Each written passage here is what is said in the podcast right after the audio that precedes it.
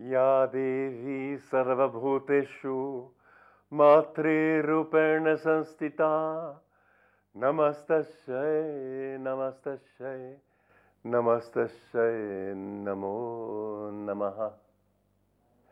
I bow to the Lord in all forms and also in yours. I would like to read to you from Conversations with Yogananda a passage. it's number 305 for those of you who have the book. A visitor who had read Autobiography of a Yogi, though he was not an SRF member, came to converse with the Master. I took notes at their meeting. May I ask, out of curiosity, the visitor said, why, although you call this a church of all religions, you place so much emphasis on the Christian religion? Actually, the Master replied, we place emphasis on two of the world's great religions Christianity and Hinduism. We concentrate especially on the teachings rather than on the religions of Jesus Christ and of Krishna. I do so because that was the wish of Babaji. I, that he and Jesus Christ together sent this mission.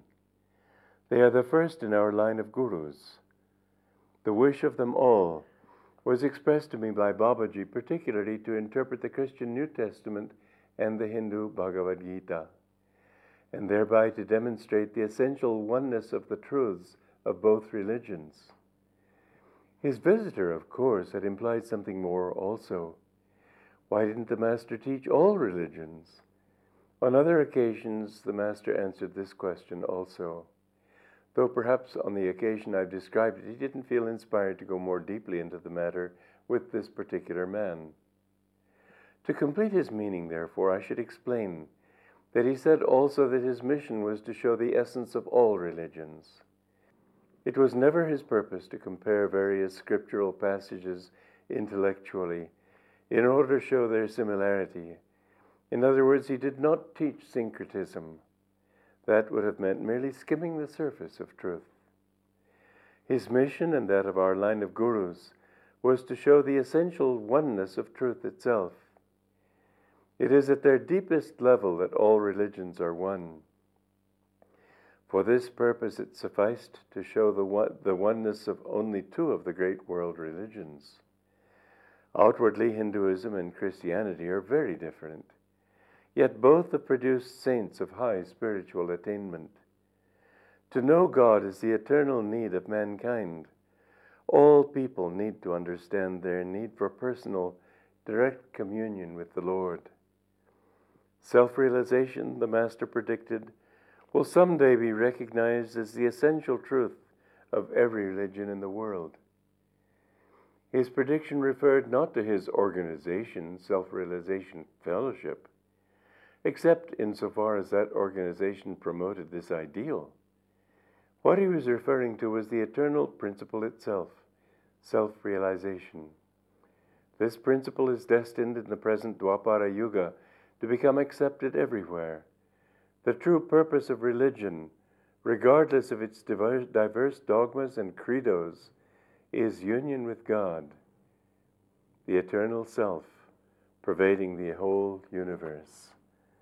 Now, this is a very important point to understand because there's been a lot of talk in this past century about the oneness of religions and proving it by quoting from different ones. There was a movie put out by Lew Ayres, he was a person in Hollywood, who was trying to show that because actually no, it was it was uh, first of all it was originated by John Ball, I think, and then Ayres. It may have been one or the other. One took the idea from the other.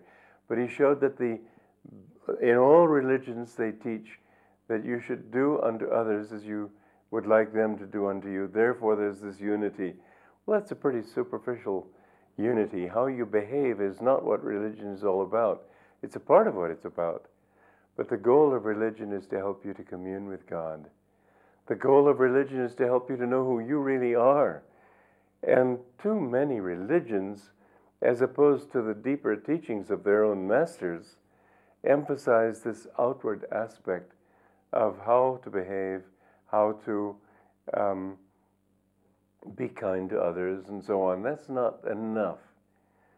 God created us out of his own consciousness, and the goal of life is that one realization to realize that he is our own self. We are that. Aham Brahmasmi, I am Brahman. We need to discover that we are not this ego.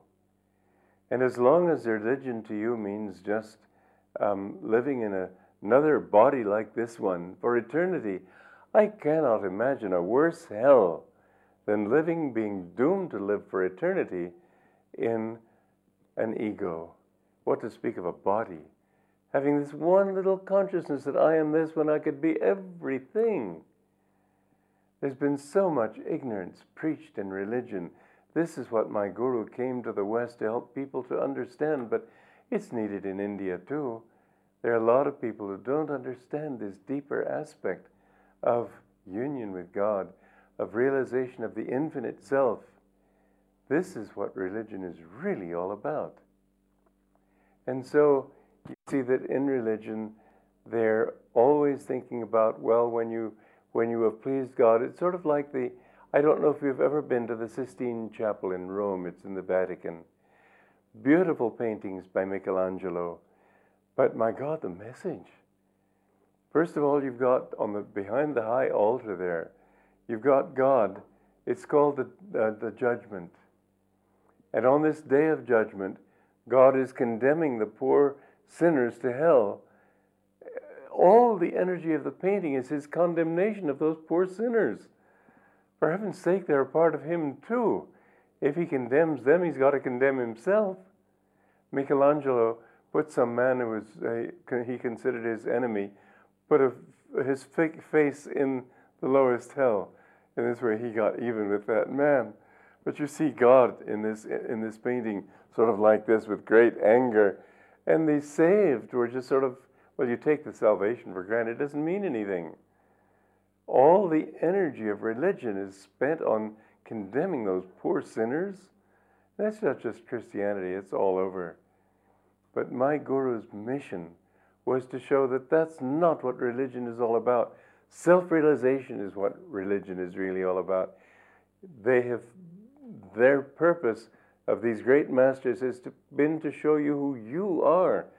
Jesus Christ didn't come into this world to show us what a great master he was. He came to show us what we can become. All those masters don't think that it's blasphemy to say that you can become like them because you have an absolute duty to become like them. They don't come here to show us how great they were. They come into this world to show us how great we can be and are potentially, we must understand that we are that. So the religion of the world is basically not being kind to other people and being truthful. Those are all uh, their aids to that. In Patanjali, he explains it's not the Eightfold Path of Patanjali. It's the Eightfold Path that is the universal path of all people to find God. He's not giving practices, he's giving stages of realization that in the beginning, they're the yamas and the niyamas. You, you naturally, as you begin to understand that God is in all and that you are a part of God, you naturally become, it's just incumbent upon you. You can't harm other people. You can't be untruthful. You can't be unchaste. You have to be all these various outward qualities, not because they're practiced, but so, not so much as because that's who you find that you, this is a stage. Once you've reached that, then you're ready to become still. But the paths that he showed, it's not his path. It's in all religions you will see a bhakti, well, a bhakta, I should say, will, in his deep devotion, reach the point where he no longer can act outwardly. Saint Teresa of Avila was a great devotee of God. But she said that there's a certain stage in prayer where the mind can no longer pray. And my guru, in his one of his prayers, he said, Oh, how maddening! I can pray no more with words, but only with wistful yearning of my soul. These are stages that we come to, whatever our religion. You will see, for instance, there was this wonderful Sufi Muslim mystic Rabia. And she was at the, when she was an old woman, was lying on her deathbed and very ill. And three men, disciples, came to her, and one of them, trying to give her encouragement, said, Well, nobody is a true lover of God who is not willing to suffer for God's sake. And she said, This smacks of egotism.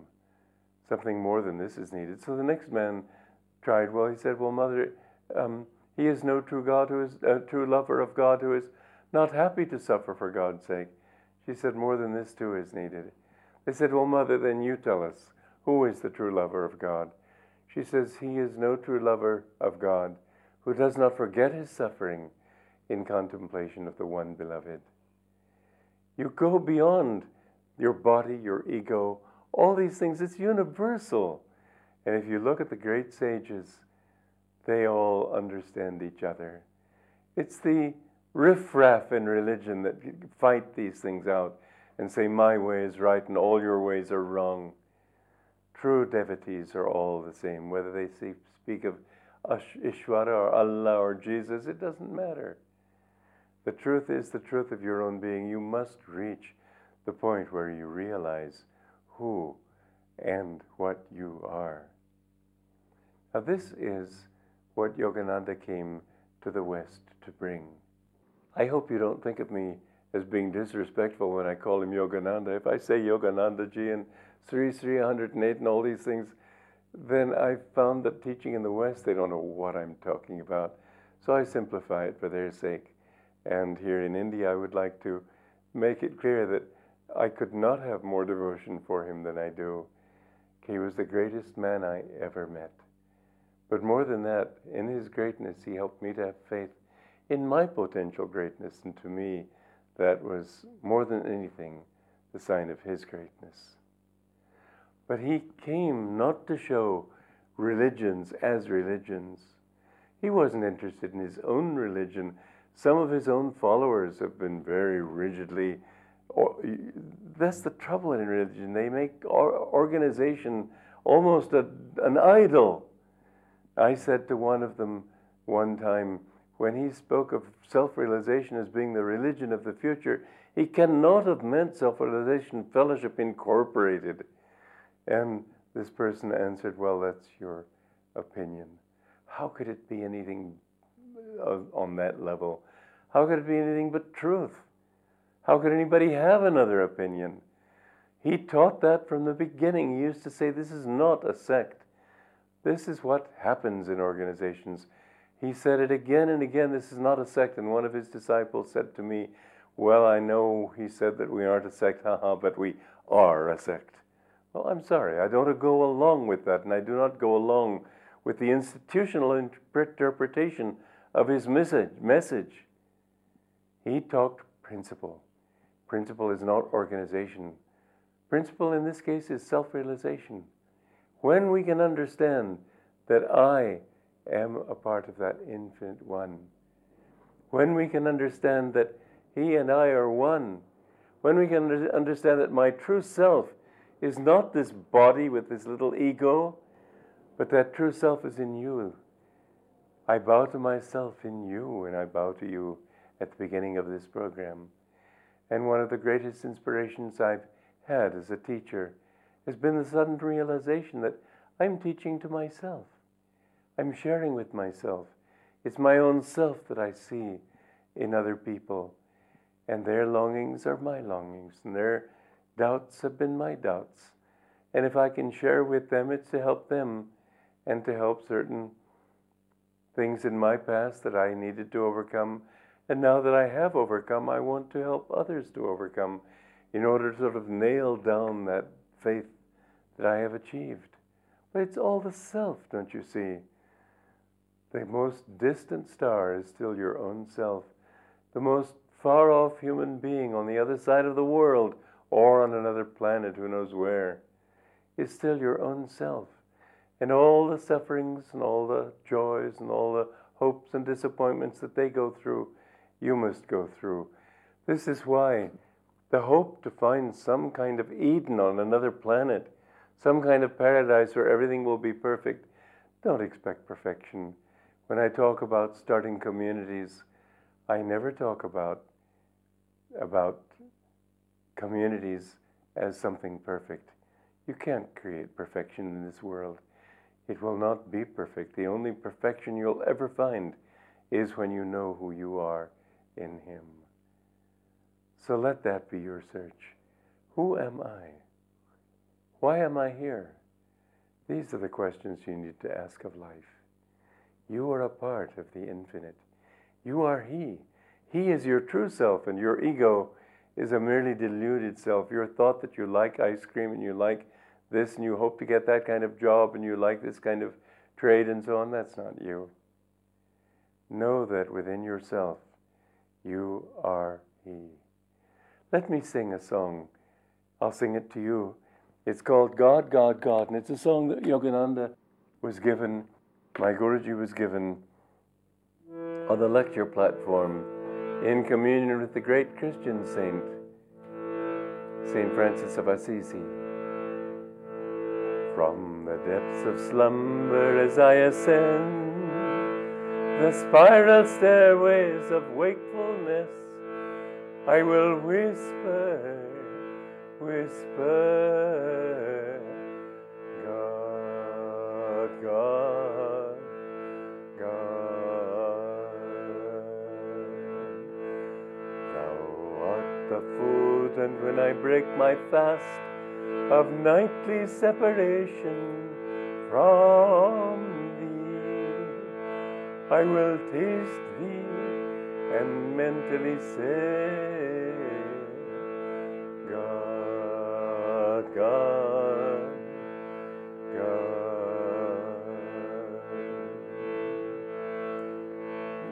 No matter where I go, the spotlight of my mind will ever keep turning on thee.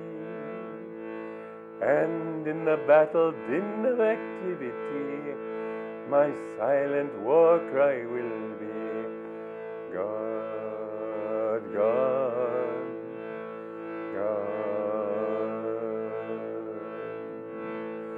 When boisterous storms of trials shriek, and when worries howl at me, I will drown their noises, loudly chanting,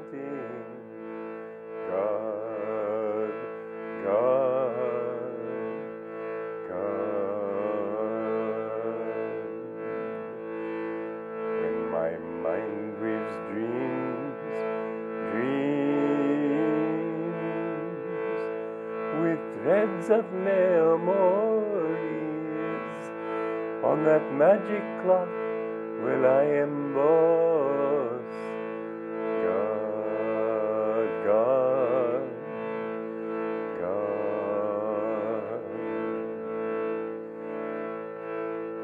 Every night in time of deepest sleep, when my peace dreams and calls, joy, joy, my joy comes singing evermore. God, God, God. In waking, eating, working, dreaming, sleeping, serving, meditating, chanting, divinely loving, my soul will constantly hum, unheard by any